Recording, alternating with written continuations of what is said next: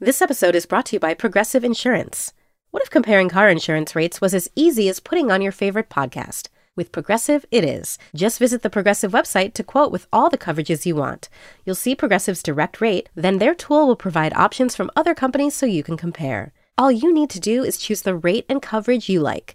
Quote today at progressive.com to join the over 28 million drivers who trust Progressive. Progressive Casualty Insurance Company and Affiliates. Comparison rates not available in all states or situations. Prices vary based on how you buy.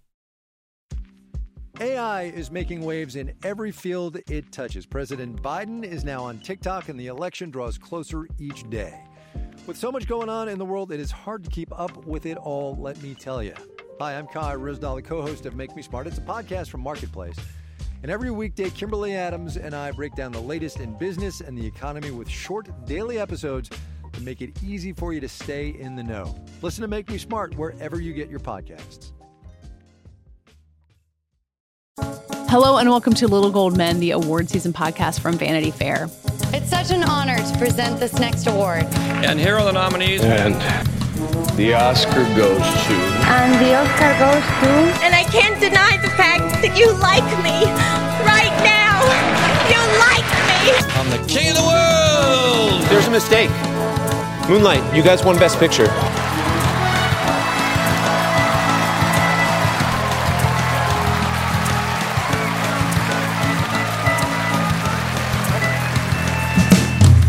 I'm Katie Rich, the deputy editor of VanityFair.com, and I'm here, my Thanksgiving pal, our senior writer, Joanna Robinson. Happy Thanksgiving week, Katie Rich. And joining us once again, our special correspondent, our man in Los Angeles, Anthony Breznican. Hello. Thank you for coming back. I'm so thankful to be here. Oh, uh, I really, I think this is a holdover from a previous Vanity Fair era, but we did used to have like our man in Karachi, our man in London, our man in Singapore, and I would like to bring that back. Um, yes. I can be our man in North Carolina anytime we need us. Um, so it is Thanksgiving week, as we said. Um, we have a Thanksgiving gift for me and Joanna, maybe for all of you. Uh, I talked to Armando Iannucci, the co-writer and director of The Personal History of David Copperfield, which Joanna and I talked about this week. Both of us adore. It was a delightful conversation. Um, we'll also be talking about a couple of things that we think that you should watch over the Thanksgiving holiday. But first, uh, we have brought in Anthony and Joanna, our Star Wars World Power team, uh, specifically because I wanted you guys to talk about a piece that you wrote last week about kind of the disturbance in the force of the Star Wars fandom around The Mandalorian, and specifically uh, Gina Carano's role on the current season. Uh, I have I am one episode into the new season of The Mandalorian, and I don't know that we're going to spoil too much going on because the real story is what's going on outside of it, right? Like the show itself is itself, and then the the real drama is kind of on Twitter, right? There's a lot of drama happening within the show. There's a lot of drama happening on Twitter. There's a lot of drama happening everywhere. Well, you Baby know, Yoda got canceled for genocide. I forgot about that part. yeah. So I guess that was a uh, in within but it the came show. back. It came back. The trial at the Hague was postponed. Joanna and I are really deep into this. We're you could say we are your man in the galaxy far, far away. Yeah, collecting. You guys are like two kids in a trench coat stacked on top of each other to make one man. um, Anthony, you want to you want to give the the rundown of the state of affairs in in the fandom? I mean, l- let's just say really quickly, the Star Wars fandom. Nothing the Star Wars fandom loves more than to be divided around something. They love this, being messy. They love yeah. being messy almost as much as Baby Yoda loves blue macaroons. they're they're very messy, but this is a more like personal and even or not more. I'll just say this is a very personal for some uh, issue. It's not a question of like oh, I think the Last Jedi was great. I think it's uh, not. Yeah, right. You know you're what right. I mean? It's, this is uh, yeah. I should apologize for that. I no, no, no, no. You have nothing to apologize for. I'm just saying like it's it's a me- it's always a messy time in Star Wars. This is a very personal and messy time in Star Wars. So Anthony, what's what's going yeah, on? Yeah, there are people uh, who have very serious and heartfelt concerns, and I don't mean to minimize that. Um, but there are also people who are making drama about things that are somewhat ridiculous, and so sometimes those things get merged, and there just seems to be a lot of noise and and static. And I think it's due to the fact that the show is ultra popular. I mean, it's got you know global appeal and, and and millions of people watching it and not a lot to discuss before or after the episode. So there you know some people are, are digging the digging the show and they they groove on the memes and the interesting lore that's revealed. And others uh you know they're they're taking issue with some elements of the storytelling. They're um, internalizing and personalizing some of it. Some of the behavior of the actors is coming into play, uh, and uh, and that becomes the news because everything else is pretty much locked down. So what we have is the show's back. Mando and Child are on the run from bounty hunters, and uh, he has to deliver this uh, sweet little baby Yoda to somebody who knows how to take care of it. And in the meantime, you've got you know people online who are concerned that Baby Yoda eating the the last eggs of Frog Lady is a, a type of extermination that's being made fun of. You have other people who are saying, I think a, a little more seriously, that it reminds them of like fertilization issues and and uh, and reproductive issues, and and you know took issue with that. Uh, then you have Gina Carano, uh, who plays Cara Dune, this tough mercenary, you know, have blaster, will travel, roaming the galaxy, who. Joanna, here's where I'll kick it back to you. Like, she really connected with a lot of fans and uh, fans who didn't always see themselves represented in Star Wars. And then things took a turn. Yeah, you know what I will say is that there, you know, over the summer, there were some things on on Gina Carano's social media, her Twitter, that you know was perceived as unsupportive of the Black Lives Matter movement based on like certain you know memes she was liking, anti-protest memes she was liking, and stuff like that. Some fans requested that she put her pronouns, her preferred pronouns, in her Twitter bio. Some asked nicely, some were, you know, absolutely awful about it. Uh, Carano was resistant. Carano made light of it, uh, which is something, you know, that perhaps she didn't understand how serious this was to some people. And uh, eventually maybe seemed to get it, but you know the hurt in the in the trans community the trans ally community and especially like of the you know trans star wars fans that we talk to the character of Cara Dune, because of Gina Carano's like imposing physique, was someone that they just like really, you know, Gina Carano is not trans, the character's not trans, but it's someone that they really like sort of latched onto as like a uniquely strong, tall, broad shouldered woman in Hollywood. Like you don't see a body like Gina Carano's in our mainstream entertainment. And that was something that they really, really latched onto. And so the feelings were just very heightened around that and and really injured. And then uh, Carano, jo- Joanna, yeah, you mind if I jump yeah. in just for a second? Of course just not. to just to note that the that that's something that Gina herself pointed out to us in an interview last season that she Yeah. she knows she's a big strong woman and that she was concerned when she was offered a part in Star Wars. What did she say to us? Like, oh, I thought it was going to be for like an alien or a a, a, a Wookiee or something. You know, uh, uh, am I remembering that correctly? Yeah, yeah, yeah, yeah. That she thought she was going to be in like a suit of some kind, and she was thrilled to know that. Yeah, exactly. Correct. Yeah, and that she, I think she sort of embraced that element of representation for women as well, that they don't all look like Felicity Jones in the galaxy, that they can, you know, have different body types. And that was considered a pretty big deal, I think, for a lot of folks.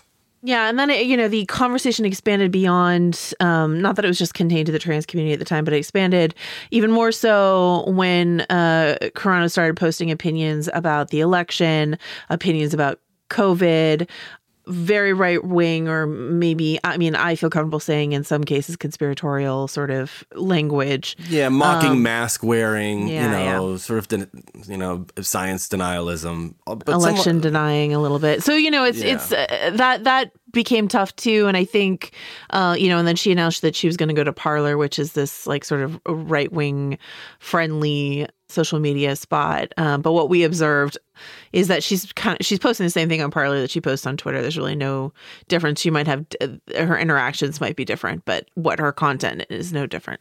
And Parler tolerates a lot of conspiracy and Yeah. bigotry that Twitter, for all of its myriad flaws, does not.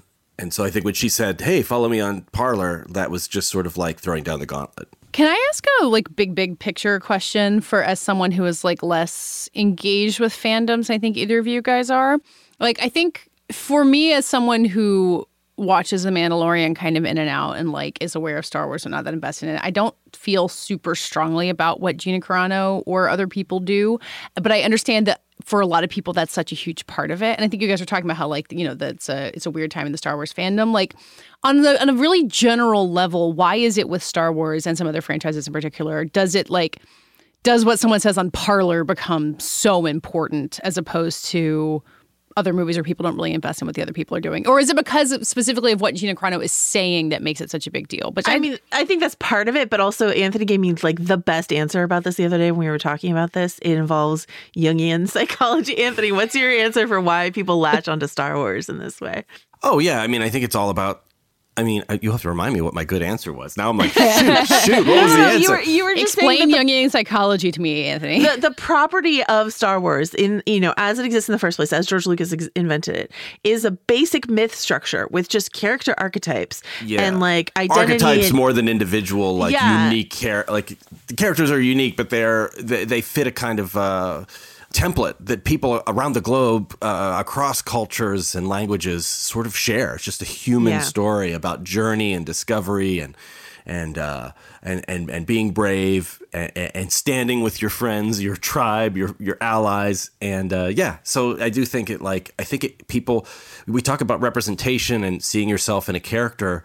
At once it allows you to imagine yourself as different people, as braver people, maybe, as more adventurous people, but also you see yourself like I think almost everyone can see themselves in like both Princess Leia, Luke Skywalker, Han Solo. Like you can picture yourself as somebody young and craving adventure. Uh, that's like so general that it it attracts the imagination and the hearts and the and the affection of countless people. And so when you have somebody who represents that character doing something that um, breaks that heart, it's yeah, because so because Star. Wars because Star Wars has made so much more of an effort toward representation than like a lot of other franchises. Like people have that attachment built in, and therefore have more writing on the people who are in it than Kind they of. would for I mean, like. It has now. It's trying, but I It's think trying, yeah. you know, but but but in the past, I don't think uh, anybody could say it was great on representation when they're Well, but like, know. wasn't like Princess Leia groundbreaking in her own way for her Of course. time? Like, like they've like they've made their steps and like have tried to improve over the years. Whereas like there's plenty of other pop culture that people are invested in that doesn't really try at all. certainly of its time, yeah, for sure. And you know, and Lando Calrissian, you know, I don't Yeah. mean to dismiss his representation, but it's like you know, he's uh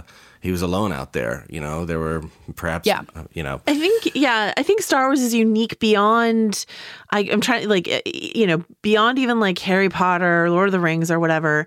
In that, like, honestly, it's not very sophisticated, but there are extremely sophisticated ways in which people interact with it because it leaves so much space for you to flood it with like interpretation and narration and all this sort of stuff and identity and all this stuff. Like, the original Star Wars is so basic and and that's mm-hmm. great. I love it. That's not a knock on it, but I think it just does open the door for people to you know work themselves into the narrative the way where they see spaces in the narrative and it makes their ownership. Plus this is a fandom one of the longest fandoms of this magnitude that we have in pop culture. You know what i mean? Like harry potter's a more recent fandom.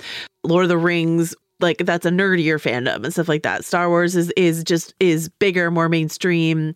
You know, Game of Thrones was like more of a flash of a pan fandom, but this is like this is this is it. You know, this has been so long and so and as Anthony Anthony's point about like the fact that like the Mandalorian, there's not much to talk about week to week, and so we keep finding things. And not to say that like this Gina Carano thing wouldn't be a thing if if that weren't the case, because I think definitely people do care a lot about you know the people that they decide to hero worship what they say but she's not out doing interviews explaining herself. You know, right yeah And they're not she- doing not- any press yeah N- exactly. Not that she could necessarily defend any of this, but I think, you know, if you're addressing it or apart from the provocative social media posts, then sometimes that begins to.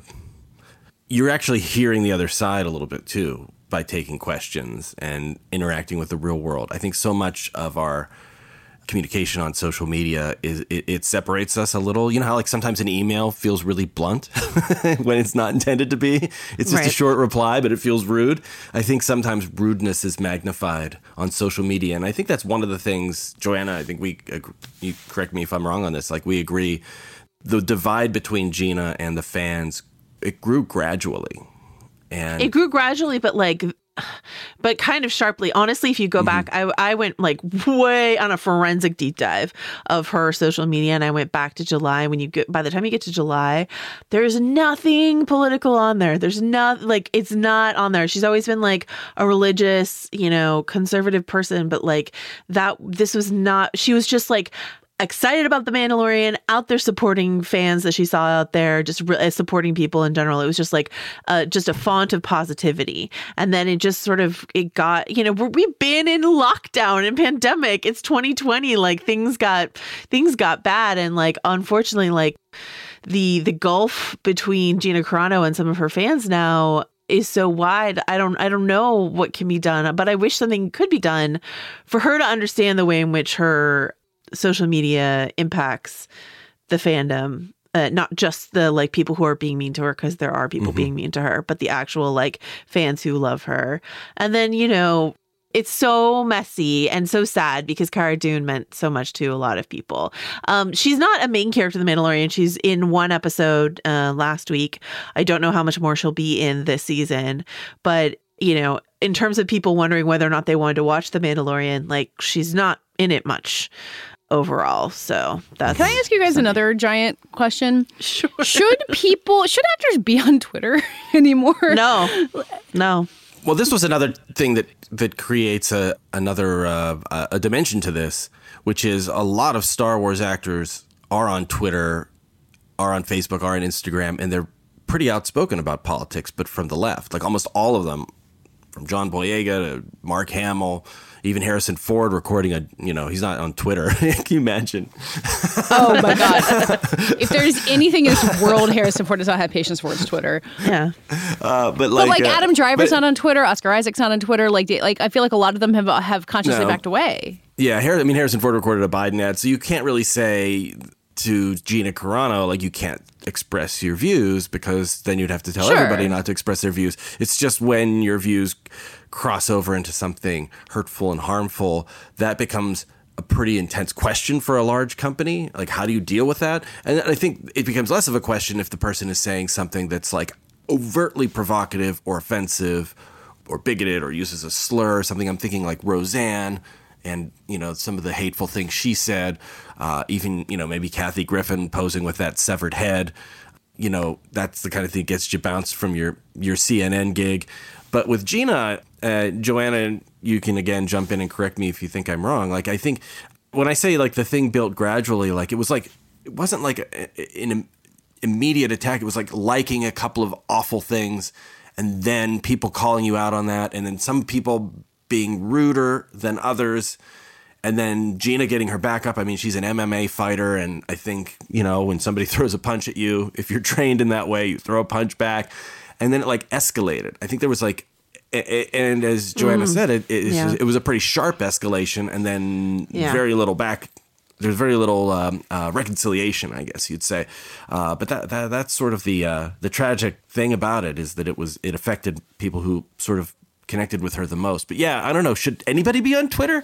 I really, I really grapple with that myself. Yeah. Um, partly because it's it's just like uh, I, I sometimes feel like our news. I used to go to I used to go to websites and homepages of trusted news outlets, and now I get a lot of my news from trending topics. And uh, yeah, I don't know if that's good. I don't. I don't know. I feel like uh, celebrities should be on Twitter. It sounds like uh, a stupid statement to say if they know how to use it. I'm gonna. I'm gonna say. I'm gonna throw out a name, and you're gonna tell me whether or not you think they know how to use social media. Ryan Reynolds. Oh. There's nothing yeah, I think so, right? Really personal on there. It's just sort of like him being funny improv. It's brand building. Guy. It's him yeah, being yes. his personality that he exactly. presents in television and movies and yeah. like that weird cell phone ad. Yeah, I think no, I think that's right. And I think about like like I assume that a lot of the cast on The Mandalorian got social media training to some degree. Like I don't know if Gina Carano did, but like I think that's a huge part of being part of a franchise now. And I think this shows you why that happens. Is like just to know how to speak the language and how to, if you set a foot wrong, like what to do to get yourself out of it. Like just to not damage the brand. Like that, it's all like part of the the system that you're you've been cast in. Ooh, that's a good story. What does social media training for a celebrity look like? Oh yeah. You know, I mean, because on one hand, you you know, I think it's like, I think it's drilled into a lot of these actors to not reveal spoilers. I don't Yeah. know. I don't know how much training they get in. You know, here's how to express yourself, or how to express yourself without doing damage to your argument. Um, I would hope they get it. If not, they should hire you guys. One thing that, that I think is interesting in the, we don't know how this is, you know, uh, impacting or will impact um, Mandalorian season three, et cetera. But one thing that I think is interesting, and I feel comfortable mentioning it because Gina herself sort of, you know, laid it out there. But she said that Pedro, as in Pedro Pascal, had talked to her about some of her comments about the trans community or, you know, some of her jokes, Mhm. if you want to put it that way. Um, and that she felt like she understood. Now, she continued to do do some things after that that showed that maybe she didn't like fully understand but something that I found out in our reporting is that Pedro Pascal has a as a non-binary sibling. And so like this is a personal thing for her direct co-star as well. And so uh, you know that can only make everything just more personal in general. And so it's just it's very complicated, it's very messy. It's very sad because like The Mandalorian is something that like once again I don't think it's that deep. I think you find deep themes in there, but I don't think that it's that deep. It comes at the end of the year for the last 2 years at a time where I think we felt like we really needed Baby Yoda Yeah. memes to like get us to the goal line of the year. And Mhm. so it's it's it's sad to me that this thing that is so hurtful to so many has become entangled in this thing that that was intended to bring joy to so many, you know. It's. I think it still brings the show still brings joy. Oh, I mean, it people does. get It does. excited and like Absolutely. you know, Yeah. Yeah. Um, but like it's like you say, uh, it is fairly simple storytelling. Um, but the audience brings the depth. It, we Yeah. bring our own experience and our own sentiment to it, and uh, and that's sometimes what leads to these deep hurts as well. I'm Bobby Finger. And I'm Lindsey Weber. Do you ever see a new face or name on your news feeds and say, who the heck is that? Our podcast, Who Weekly, is everything you need to know about the celebrities you don't. Think of us as your cheat code to People Magazine, your glossary for Hollywood, a shortcut to understanding pop culture at large. For the past eight years, Who Weekly has been telling listeners everything they need to know about the celebrities they don't.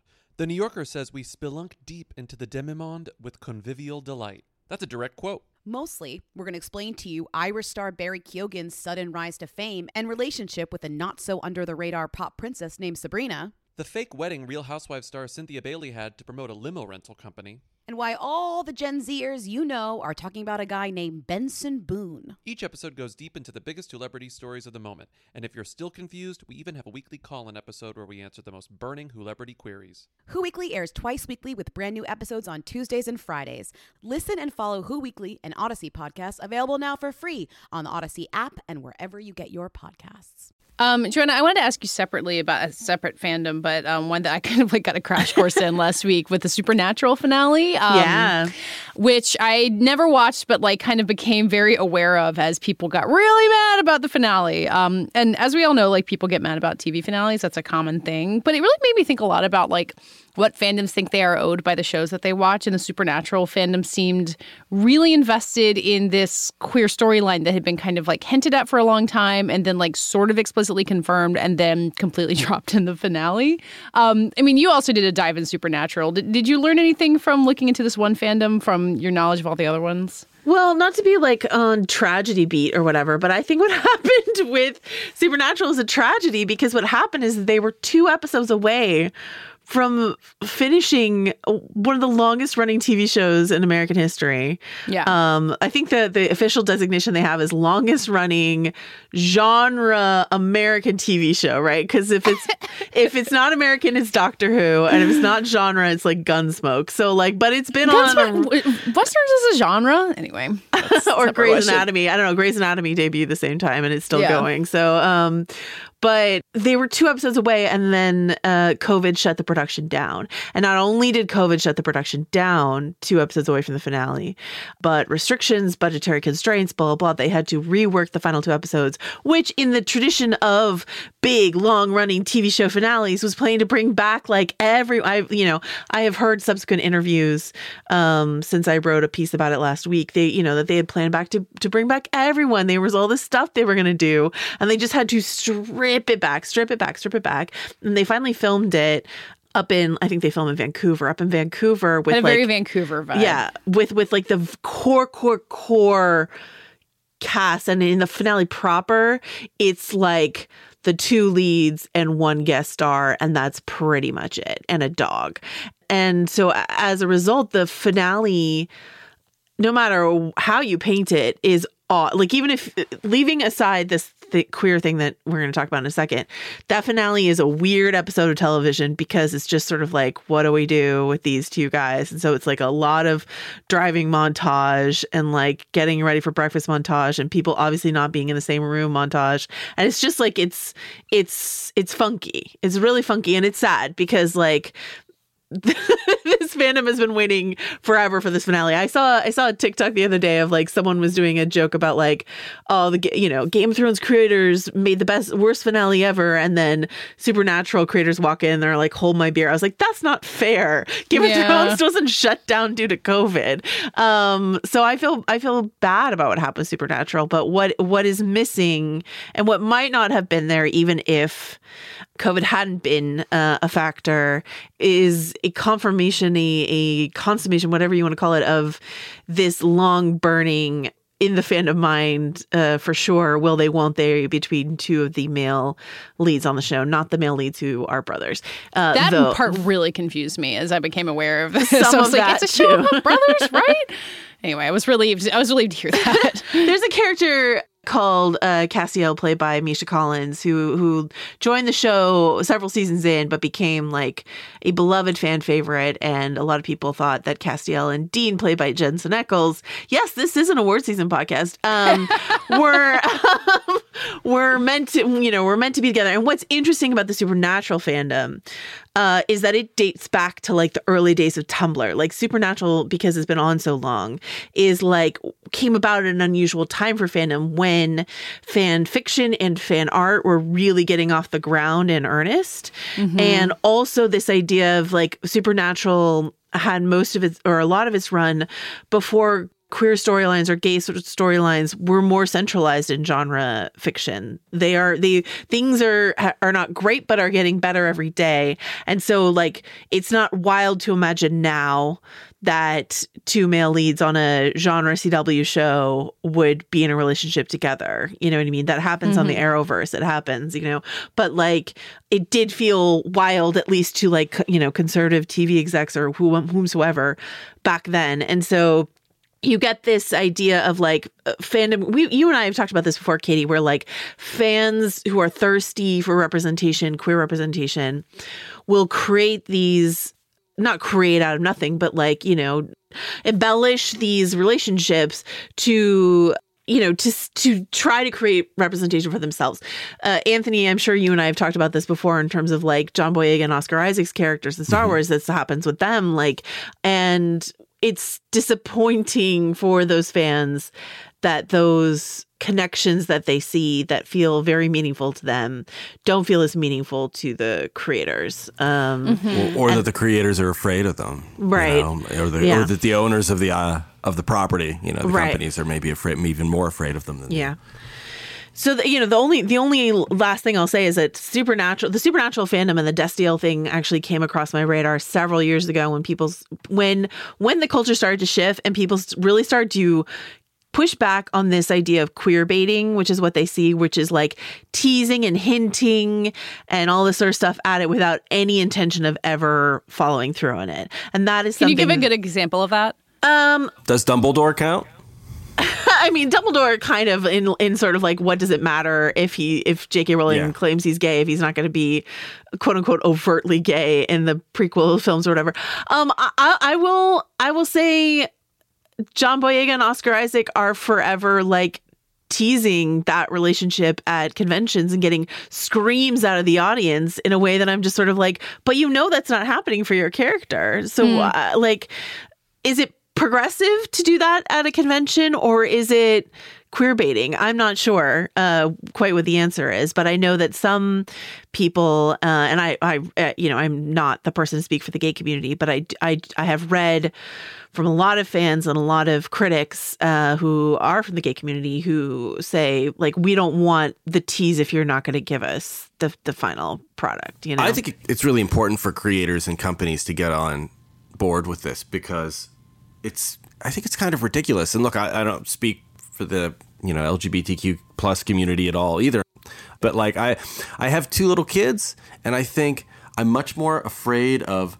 them growing up and wondering why they don't see any same sex moms or dads in the entertainment they consume. You know why they don't see any same sex couples. I think that's going to be a real question for uh, for kids as they get of this generation as they get older. Because my daughter, you know, she's 11, she knows gay couples and gay moms and and gay dads and kids who have same sex parents and it's not a thing for her. It's not a problem for her. And she's a thinks of herself as a little ally. I'm very proud of her. And I, but I think you know they're going to watch TV and movies and, and wonder, well, why uh, why is this part of our world, our society, not represented? I think it's going to look. I think creators are making these little baby steps. You know, you see like a guy talking about his boyfriend in an Avengers film, or you see two background characters two women uh, in Star Wars sharing an embrace and a kiss. Like that's just not enough, you know. No. It's just it's Yeah. it's. I think they're trying to push that boundary, but I think there's this also, uh, you know, and I think. I think there's an understandable fear of uh, of the backlash that comes from the the people who are intolerant. Uh, they're very vocal and and very hostile, but I don't think we should cater to them anymore. It's just and in the you know, case of, of Star Wars movies, like more conservative countries or international audiences, which I think Right, it may be even the bigger fear. you know but i think you, you look at how entertainment can change people's perspectives on things and uh, you feel like you know people grieve when an actor dies because they connect with that person and they connect with their characters and they feel like they know them and i think once you feel like you know somebody maybe the people you actually know in real life will feel a little more comfortable coming out because you've become a little more accepting and tolerant anyway that's my Um, soapbox can, I, can I use this to pivot to the next movie we wanted to talk about? Absolutely. Happiest Season. It's the queer Christmas rom com that Hollywood was afraid to make until 2020. it's true. It's true. I mean, I don't think it's something. I, I guess a kid could watch it. Like a teenager could watch Happy Season. I don't know what it would be rated. It's not like a kid's movie, but I think it, it's not like so racy that you wouldn't want to like have a kid who would want to watch Love Actually watch it. But it is like watching Happy Season does feel like after talking about all this, such a nice like, oh, here we go. Like here is just a nice holiday rom-com about two women in a relationship and it's like sort of about the coming out process which i know like some like there's an argument that like we're over coming out movies but it's just so lovely joanna did you enjoy happy season as much as i did Oh, um, no, oh no. oh, maybe we should have talked about this beforehand. I did not. Uh, Oh, no. Love Happiest Season, but I love that it exists. Does that make sense? yeah, that's totally fair. Straight I mean, people have not- made medi- straight people have made mediocre Christmas movies for eons. so let let the gays do it too. I'm yeah. not saying it's a perfect movie, but I I think it, it like if you want to slot it in with the like every other Home for the Holidays movie I've ever seen, like it fits right on the shelf with it. It's not going to break the format, except that it is about two women. You know what I mean? Yeah, I guess. I mean, so when you say Home for the Holidays movies, I think of Family Stone is one, right? Recent Big one, example. yeah. Uh, Home for the Holidays being a Thanksgiving movie, but still I think counts. Yeah. Um, are there other ones that that come to mind for you? I mean, the Home Alone movies are kind of the opposite of it, but like like big crowded family in a house, or like yeah, like uh, the the um Sleepless in Seattle family Christmas scenes, like just like scenes of family gatherings at holidays, like maybe more than just like an entire Maybe- genre of it, or like there's probably a billion Netflix movies that I haven't seen that fit this too. Maybe I'm like, maybe I've been away from my family too long in this 2020 year of quarantine, but the family and happy season and and and it's sort of the point. So you know I, please don't think i missed the point is so toxic that i just have a real problem watching that as and like because family stone is toxic like family stone's not a great movie but it's a movie that i can think of that feels close in terms of like a tox a slightly toxic family that needs to work through its own issues before it like is able to embrace uh, an outsider coming in right sort Sure. of thing. Um but that family is kind of toxic in a fun way way. And Yeah. this family is so toxic. I, I, it, it goes so deep. I don't even know what to do with it. That being said, I loved Aubrey Plaza in this movie. Uh, Dan Levy is just doing Dan Levy, and that's really fun. Alison Brie, unfortunately, is wrapped up in this toxicity and playing a character that I don't understand how anyone could actually be that mean. Mhm. Um, so. That's that's sort of where I am with. I think I think the reason I like appreciated the the toxicity of the family is obviously there, but like it made it so that it's not one of those movies where it's like here's all these crazy misunderstandings that make it so we have a plot. Like there is like shit to work through and people kind of like behaving badly for reasons that like go back a while. It didn't feel like it was insulting my intelligence of like why things were happening to them, which like from my experience of watching like handfuls of Hallmark Christmas movies, like some of that happens. True, like it, true, it felt true. like there was Yeah. like a a reality to it, and like you know at a certain point, like it gets a little ridiculous, which is also I think part of it. Like you have to keep all these people in the house kind of like squabbling back and forth with each other, and like have a reason for Dan Levy to show up and be like, I am the straight ex boyfriend, which like I think mercifully doesn't last that long. But I don't like it like the warm, fuzzy vibe of like being in a room full of your family um is something that I think like we might not all get this year. And there was some like sim- simulacrum of it. Also, like I think Kristen Stewart's really good in it. I don't know where you landed on her. I don't think it's like She's her pretty good. best role, Yeah. but like I just like her as this like, you Yeah. know, v- voice of reason in the middle of all of this chaos and like, like she has like a real person vibe was like like you were saying like Alison Brie's villain is like a little more out there. It's tough to me because Mackenzie Davis is playing a character that I find so unreasonable that I Yeah. uh, that you're like you're. I was just I was, I was rooting for it all to end differently, to be honest with you. So like, yeah, I've um, heard I've heard that argument as well. But I was pulling for Kristen Stewart the whole way. That's true. So you know, but mostly it's like it's like Get Out, but for like gay people. Get out of there. this Uh, family is not going to treat you right. no, get out. So, um, yeah, uh, yeah. So it's complicated, but it's it's interesting. I've seen a, a really big divide actually, and it's not just along like gay and straight lines or anything like that. You know, um, uh, of of responses to this movie. So, Yeah. um. I, I will be interested to see how how it plays with the with wider audience. But like I said, I'm glad it exists. It is definitely more thoughtful than a lot of the holiday pablum that we are served on other streaming platforms. um, so I'll give it that for sure. And I hope more things like uh, this exist in general. So Well, so before we get to me talking to Armando Iannucci about David Copperfield, which I think we would all say to see, um, let's recommend something else that people should watch over their Thanksgivings, however they may be spending it. Um, Anthony, do you want to go first? Do you want to throw out something you think people should watch or catch up with? Um, I'm gonna recommend my all-time favorite movie, and I don't know. I don't know if anybody ever watches it. I recommend it all the time, but it's uh, it's a movie from I believe it's 1990. It's called Avalon. It's directed by Barry Levinson, and it stars like a teeny tiny baby Elijah Wood and Armin Mueller Stahl, who is his grandfather. And I think it's a beautiful family story. It's about Eastern European Jewish immigrants who come to America in the early part of the last century and they try to set up a new life for themselves, this group of brothers. It spans decades and it's about a, a lot of different vignettes that turn up in this uh, in this movie. So it doesn't have like one like sort of through line plot. It's just a snapshot of an American family or family that became American. And uh, I love the relationship between the boy and his grandfather. It touches uh, my heart because I have that with my uh, my late grandfather. I love I love hearing stories of the past and families and and it has that. It's got a couple of scenes at Thanksgiving and the politics of when you cut the turkey and when you wait for the late arriving relative. I think it's just a beautiful film. It's my like I said, it's my favorite movie of all time, and so uh, if you want a good Thanksgiving film, I think uh, I think you could give it a try. I've never seen it, and now I'm definitely going to watch it because of this glowing recommendation. I watch it at least once a year, and Aw. I am a sobbing mess by the f- final scene. We are all in desperate need of a good cry at this point, I think. Like some Mm-hmm. get some catharsis that way. Um, Joanna, what did you want to throw out? I'm going to throw out actually something we're going to cover uh, in depth on another Vanity Fair podcast. Richard and I are going to do two episodes on the HBO Max series, The Flight Attendant. And I'm just here to tell you it is a good time. Uh, they are dropping three, ep- the first three episodes on the 26th. That's Thanksgiving proper, isn't it?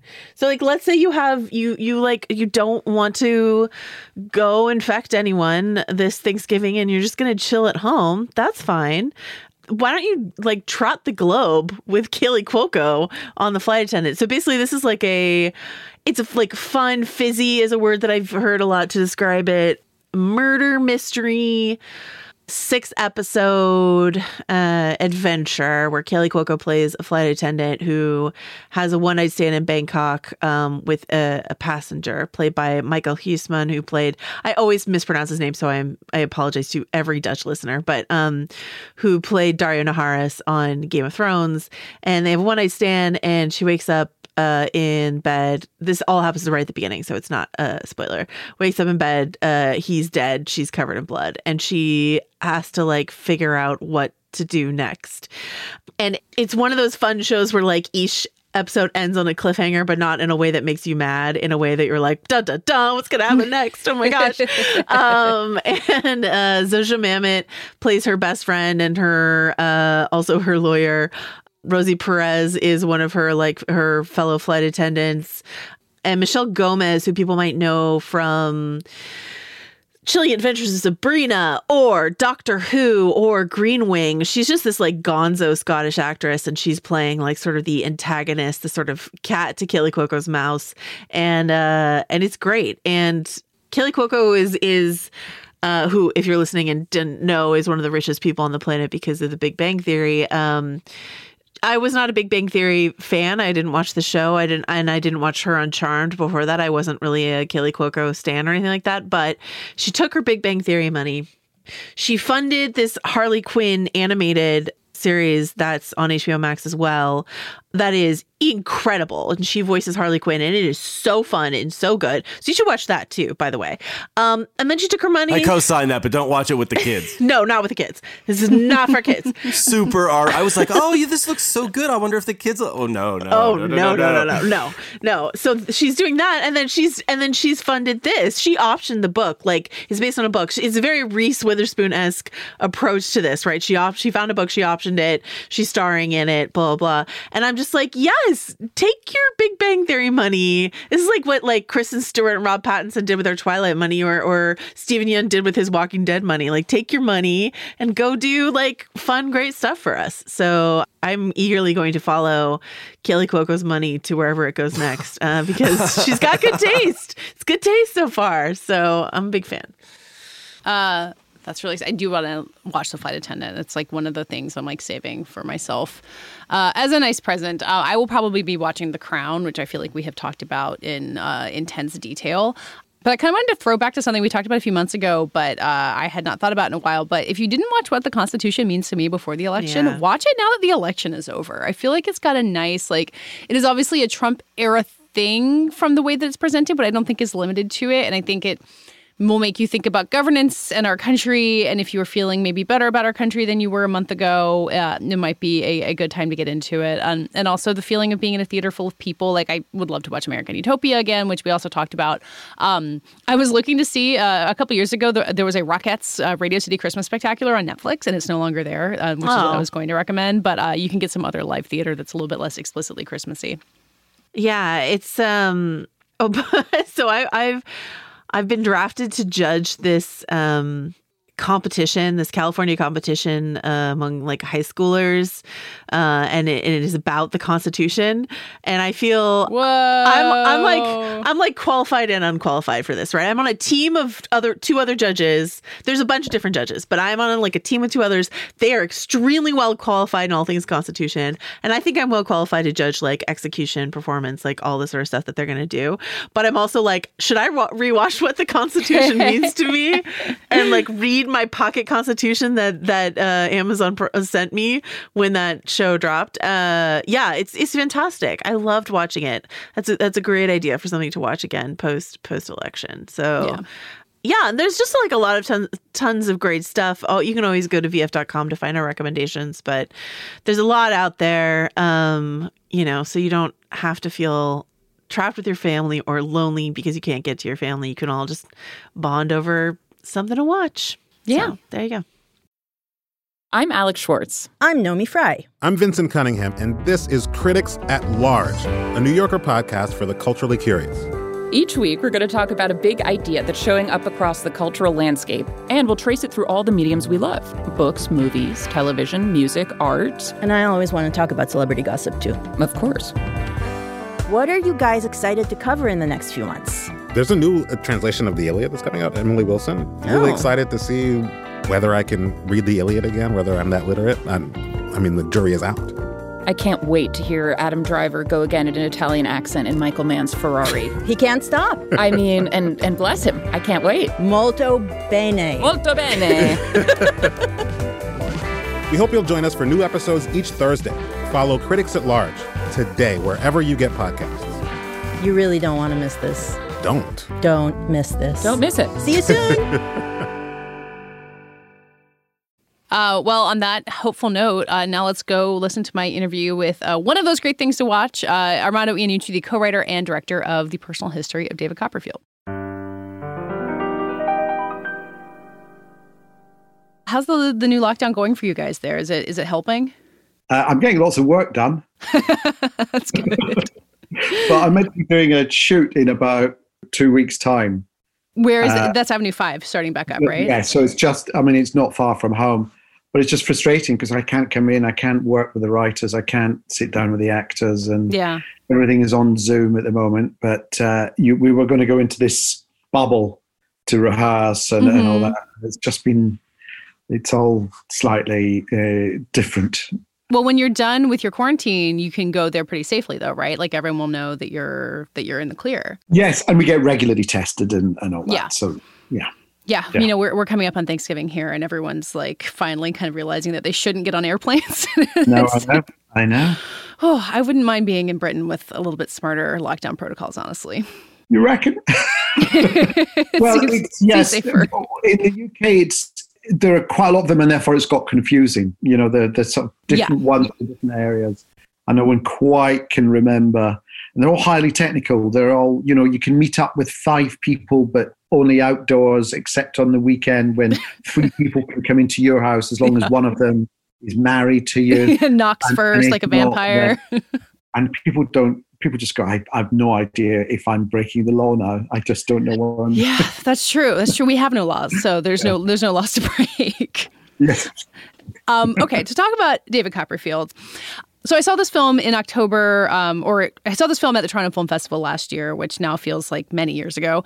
Um, and it was just, it was so lovely and so just the exactly the right tone I wanted then. And then watching it again now, it felt the same way, but but different because things have changed so much since then. And it's a long road between premiering a movie at a film festival and then a, you know over a year later talking about it. Have you noticed a change in how people have responded to it as the world has kind of spun off its axis since then? Oh, absolutely. I mean, fortunately, it's a sort of film that people been enjoying when they've been in lockdown. It's a sort of because it celebrates community and mm-hmm. friendship and and it's funny and and and actually it's for for all ages. So you know, families can watch it and so on. So I've been getting a lot of feedback of people who found it kind of something that just takes them for two hours away from what's happening now and into something a little bit kind of more uplifting. You know, I wanted to make something that actually was positive and optimistic and had hope at the end of it.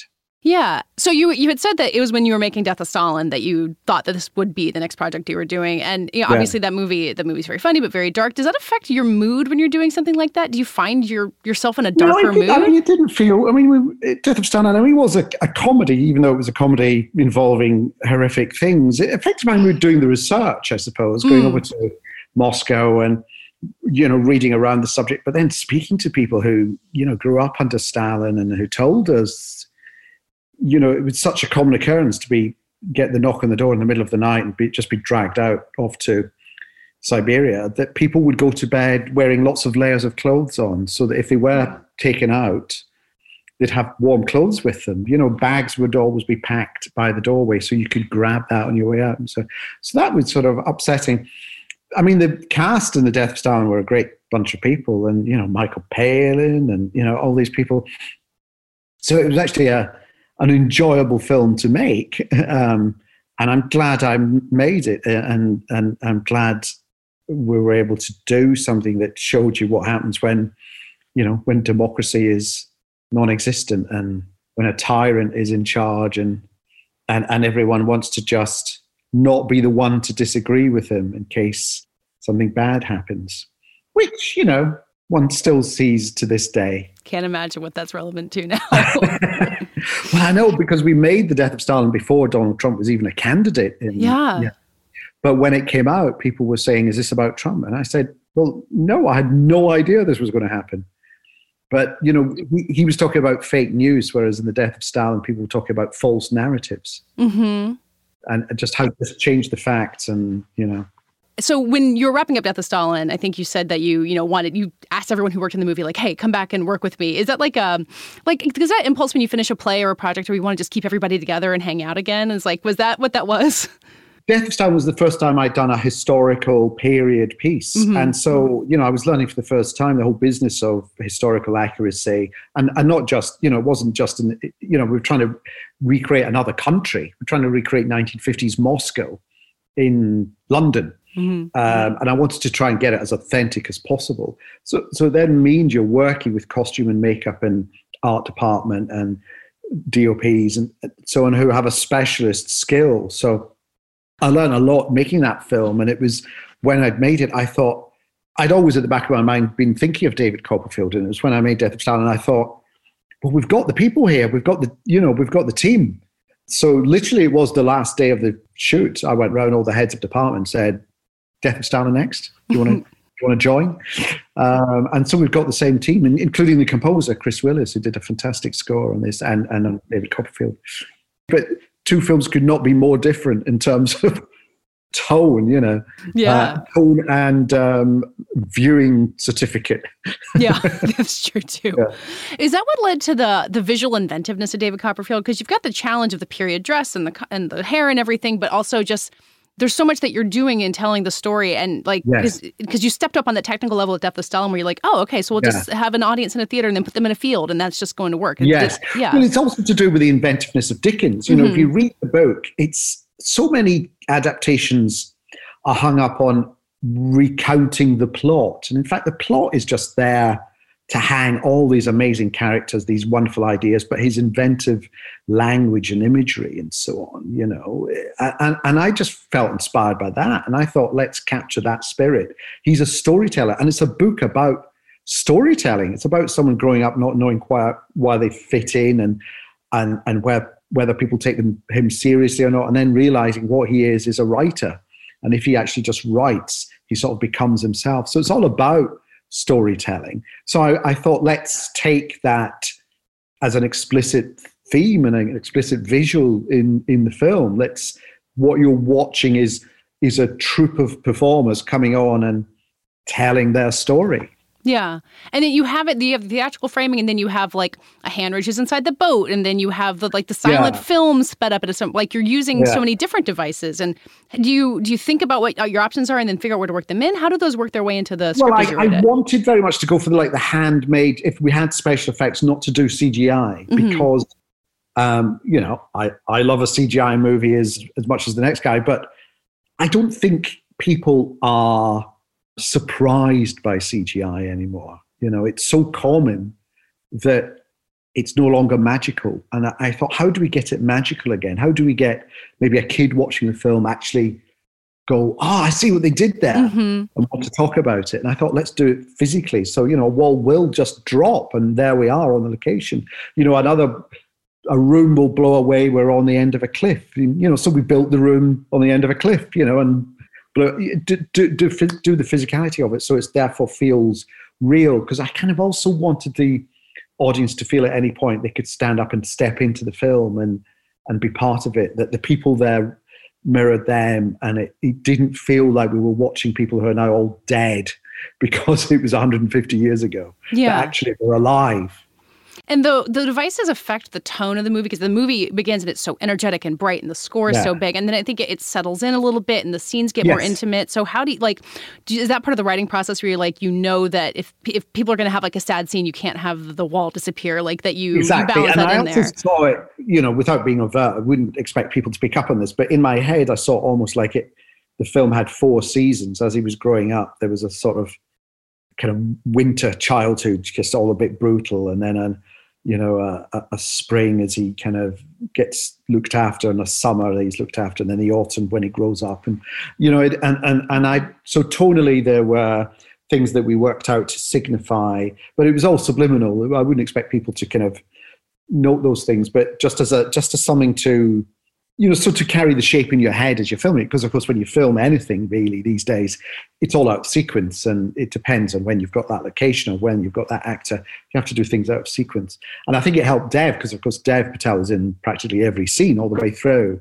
So he's filming it all out of sequence. So I think for him to have a kind of an emotional structure in his head, so he knew where he was in each moment in the film Yeah. was useful to have.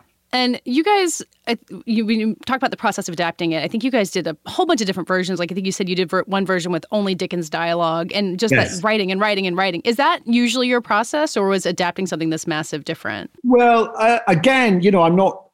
I never thought of myself as someone who. Uh, normally, I generate my own stories and I do my own projects. And my first film, In the Loop, was was based on that. I didn't think my next two films would be adaptations of other material. And what I like about adapting is I'm always trying to remember what it was that inspired me in the original. How do we try and capture the essence of that? You know, don't just take the story. What is it about this thing that you admire that makes you want to say people ought to look at this? And as I said, it's about the playfulness, the imagination, the characters. And, and, and just as a test to ourselves, Simon Blackwell, co writer of the script, wrote a version that was just the dialogue from the film. And it was about 170 pages long. and it was an interesting read, but it wasn't a film. It was Yeah. a sequence of events and it was a developing story, you know, because it's a novel. But it then told us what we now needed to do, which was to be brave, take bits out, change things, push things together, take a scene there, but put it there now, so that there's more of a cinematic rhythm to it. You know, Mhm. everything is evolving and pushing towards a finale, and and and the themes start to kind of circle, and you you grow familiar with people. And uh, in the book, you know, big characters like Mr. Micawber and and Aunt Betsy and so on they disappear for like 300 pages. Yeah. And, but in a film, you can't have that. You've got to, especially if you've got people as talented as Tilda Swinton and Peter Capaldi. So you, you want them up there. Kind of you don't. And you know, Mr. Dick, wonderful Hugh Laurie's performance, Mr. Dick, is amazing. You know, so it was about rewriting it, but tr- still trying to stay true to the essence of the book. And it was very. I, I felt very kind of um, gratified when I met members of the Dickens family and they said they really enjoyed it. They they said that it caught the essence of their great great great great grandfather's book, and they were they were very happy with it. Are they typically protective over people kind of fiddling with the stories? Well, I, it's so public, you know. Yeah. The, the stories now are out of copyright, and people, uh, you know, do, I think I, I think they just kind of enjoy being part of that kind of heritage, really. Yeah. Uh, but they're very much aware of of what's going on and what adaptations are out there, and so. I find it such a bummer when you know a comic book gets adapted or, or the Harry Potter films or something. Where everyone's like, "Well, this was different in the book," and they get upset about Yes. it. It's just not. Yeah. It's not interesting. I think if you're just No, doing something also- slavishly. I keep saying you don't have to pass an exam to go and see the film. You know, I'm not anyone watching it to know the book, to have heard of the book, to have read the book. It helps if you know it's not about the magician. Uh, Maybe it's a pleasant surprise. I'm still getting tweets from people saying it was about an hour into the film, and then I realised it wasn't about the magician. An hour? Maybe You- they weren't you know, paying much attention. What were you thinking during the first hour? Uh, but there you go. Yeah, you've you've talked about. I mean, you've been a fan of Dickens for a long time, and Yes. not just because of his writing, but because of, it, of his Britishness and because of the way that it made you feel about being British, which I really like. Because as an American, I think we think of patriotism as being complicated, and I think is really different from British Yeah. patriotism. And what is it about Dickens that for you just sums up being proud to be from Britain? Well, actually, patriotism in Britain is dif- is difficult as well because actually it's become slightly um, adopted by the right and the Mm. extreme right. You know, Same you here, yeah. wave a Union Jack flag, you know, people think, and and and I sort of wanted to do the film because, especially after the Brexit vote, there was a danger that people saw Britain as being a very inward, insular, isolationist country, and in fact, we're not. You know, we are a multi-ethnic, diverse, generous, outgoing, humorous, creative country. Uh, and I kind of wanted to celebrate that. That's the Britain I understand. and That's the Britain I see around me. And I think that can be forgotten under the, the, the sort of the language and the political debate that's been going on over the last three or four years. Yeah. Um, so, and you know, as a child of Italian immigrants, you know, I grew up rather like David. I grew up, and, and Dev had and I had this conversation. You grew up thinking, are you fully British or are you partly British? Are you inside, outside? Where do you belong? And and the answer is both. You know, you you're fully part of the country, but at the same time, you have this other heritage as well that allows you to slightly step outside it and view it slightly more objectively at times. Yeah, and there and there's kind of no greater way to say you are part of this country than casting someone as David Copperfield. Like you know, one of the top ten iconic British characters. Like Yes, that is yes. being in the in the firmament in that way. Yes, yes, and and, it, and Dev was the only person I could think of to play David. I He's amazing in this movie. He's, he's amazing, and he, you know, he's got to do awkwardness, tenderness, drama, comedy, um, physical comedy, mimicry. He's got to fight. He's got to, you know, he's, he's got to have all this. He's got to be the hero. He's got to be charismatic. He's got to be uh, sorrowful, and all the, you know. And as I say, he's in it practically every scene, and I, I really couldn't think of anyone else who could pull it off, really. And and then when I saw him grown up in Lion and Yeah. be very strong and powerful, that was the moment I thought, ah, that's that's David, because I've now seen the whole, you know, not just the growing up, but the kind of the the maturity, the growth, you know, the strength. There's something so powerful about seeing an actor when they start young. You know, in, being a child actor seems like a tough way to live sometimes, but when you watch someone like Dev Patel grow up and grow into this leading man status, you're, it's yeah. a it's You wonderful. Dan Radcliffe, and, and he's Yeah. a funny actor, actually. I think he's a really funny kind of uh, screen presence. Yeah. Yeah. Oh, yeah. Yeah. I mean, the physical comedy in this movie, and the, I mean, Tilda Swinton has done physical comedy before Yeah. too. But there's something about her chasing donkeys that brings that out, and you, you've got Yes. people who are coming from all these different schools of acting and schools of comedy, right. and then you throw them all into a room together, and uh, the contrast, Which is something of- we did in The Death of Stalin as well. We had Steve Buscemi with Michael Palin, you know, Paul Whitehouse, who's a kind of TV comic star in the UK, but not, not, not you know, all- I like getting people together from different performing backgrounds because then you have an ensemble that, although it's an ensemble, it's full of individual voices. yeah. So it's not everyone performing to the one style. I had this thought toward the end where um, they have the big scene where they confront Uriah Heep and everyone's in there, and then literally David's writing it, and um, Yes, Dora says she wasn't there. And it does seem like you, in particular, love getting eight or ten people in a room to kind of Yes, duke it out. love- That happens it. in your work a lot. You know they're always hard work to shoot because you, you're sort of spinning all these plates but they're all very satisfying. I mean that scene in particular we spent all day at it bit by bit by bit and by about three o'clock you know we had a few more hours left but we'd shot every line every way. And then i said okay we're just going to pull the cameras right back. We're going to shoot the whole thing from beginning to end. So like a stage Mhm. production. And and we did it and then we reversed did it again and that gives all the cast that chance to you know explore the rhythm of the whole scene know when to speed up when to slow down and when to when it's reaching a, ahead and so on and they love it because by then they feel they've rehearsed it and rehearsed it and now they can do it live almost you know Yeah. And does that leave room for for improvisation in a scene like that, Little or is bit. it just too complicated? well it's a little bit but of course when you've got about 10 people in the room they can't all be throwing ideas in simultaneously because it just gets a noise but i think it just gives a people aren't afraid to slightly come in at the end of other lines Mhm. so it's got that natural rhythm of, of speech really. Yeah.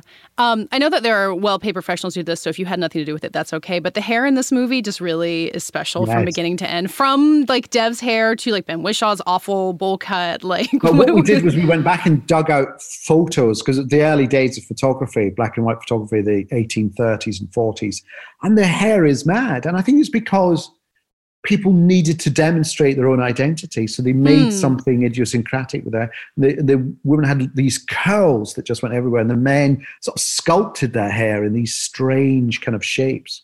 The waistcoats were all bright colors and lots of loud patterns, and they wanted to make a splash. So this idea we have of the Victorian times being very dowdy and being is, I think, actually something that's the, almost like the Hollywood version. And in fact, the Mhm. reality of, of it was it was, you know, I, I, I kept saying to the cast, you know, you're in the present. You know, London in the 1840s should feel like Manhattan. You know, it's the center of the world. It's the industrial revolution. You can make your fortune here. Um, it's exciting. It's big. Things are being constructed. You know, the Houses of Parliament are being built, and and, and all these things. So I wanted to explore that freshness and and you know modernity. Yeah. Well, th- so I saw this last fall, and then a couple months later, Little Women came out, and Greta Gerwig said the same thing Oh, about how she made that. She was like, for for the people in this movie, this is their present, which Yes. seems like a simple thought, but I feel like so often that doesn't come up with people, and it feels like it's changing. Like the way that people are thinking of period films is is starting to change in that way. I know it's funny. It's something happens to you when you put on a an old hat or a a big gown. Suddenly, your voice you start to talk like this, as if people talk like this. Uh, Yeah. no, nobody talked like that. Yeah. we don't really know what they talk like.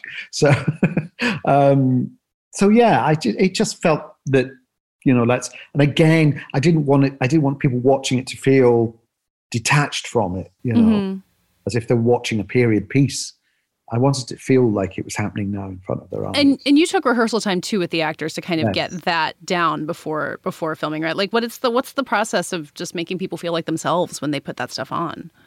Yeah, well, it's about getting everyone. As I said, you know, we shoot out of order. So the only time we can do it in order is if we sat in a, a church hall for two weeks and just worked through it in the right way round, and and give us time to, and it gives everyone time to know each other, but to play around. So there's a scene in the film where they try and hide a globe of drinks from Mhm. Mr. Wickfield, Yeah. and we just worked that out in a day in the church hall, just trying to hide it behind people, people crossing over and swapping it, and him trying to get it. You know, that was a day of of just having a bit of fun in it.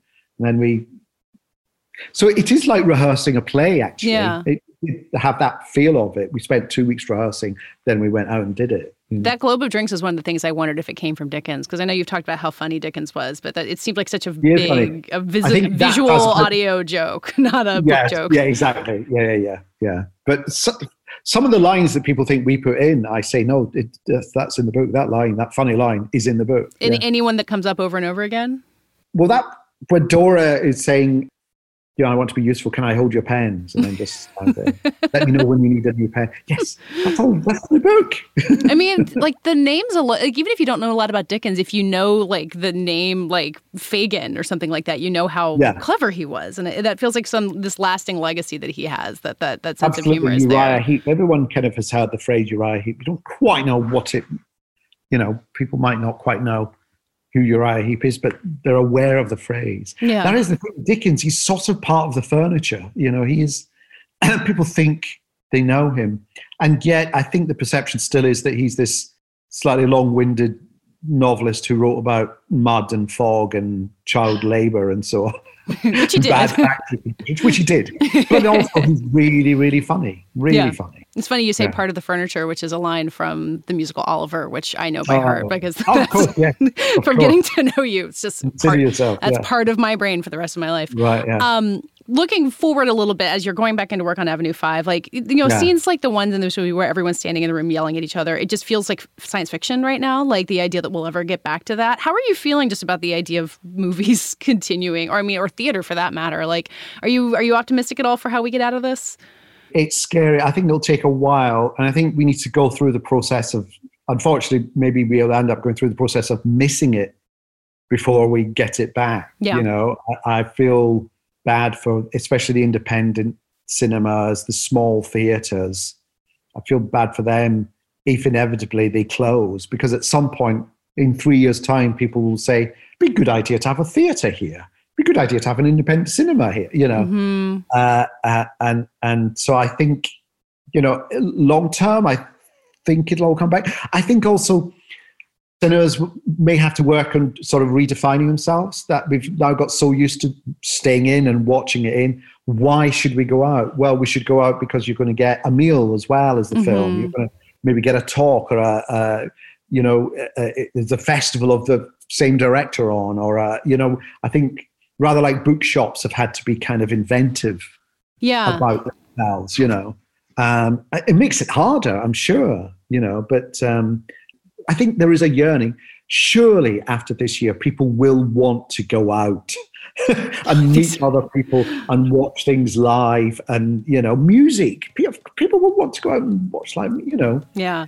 It's what sustained us through this indoors, you know. So you will want to go out and it's just when do we feel safe to do it, you know, Yeah. and hopefully with vaccines and so on. I mean, watching this movie again and remembering seeing it at the premiere in Toronto, which like the audiences in Toronto just are usually the best you ever They're see a movie yeah, with. The yeah. responses in a movie like this, it has so Yeah. much communication with it. It just it's a really different experience, and it made me Yeah. realize that like I very much value being able to watch it in my house, but like I want to go, I want to hear an audience like gasp well, at I, something again. you know, I, I've always that's why I've started doing movies because I love going to the theater and being in that communal, especially when it's comedy. You know, being in a room with everyone laughing. yeah. I think there's so much more. Um, you get so much more out of it than just laughing at a screen Yeah. on your own. You know. That does it for this week's episode. Again, if you are in the United States, have a great and safe Thanksgiving. We'll be back next week. Uh, as we said, you can find us on VanityFair.com. You can find Anthony and Joanna's terrific piece about the uh, troubles in the Star Wars galaxy and um, lots of other things there. Uh, you can follow us on Twitter at Little Gold Men and on our own, Joanna. Joe wrote this. And Anthony. At Breznican. And me. I usually go first. I went last. I'm. Katey Rich. Just really throwing us off our game. Um, this episode was edited and produced by Brett Fuchs. And this week's award for how we all hope your Thanksgiving goes goes to Joanna Robinson. Kind of toxic in a fun way.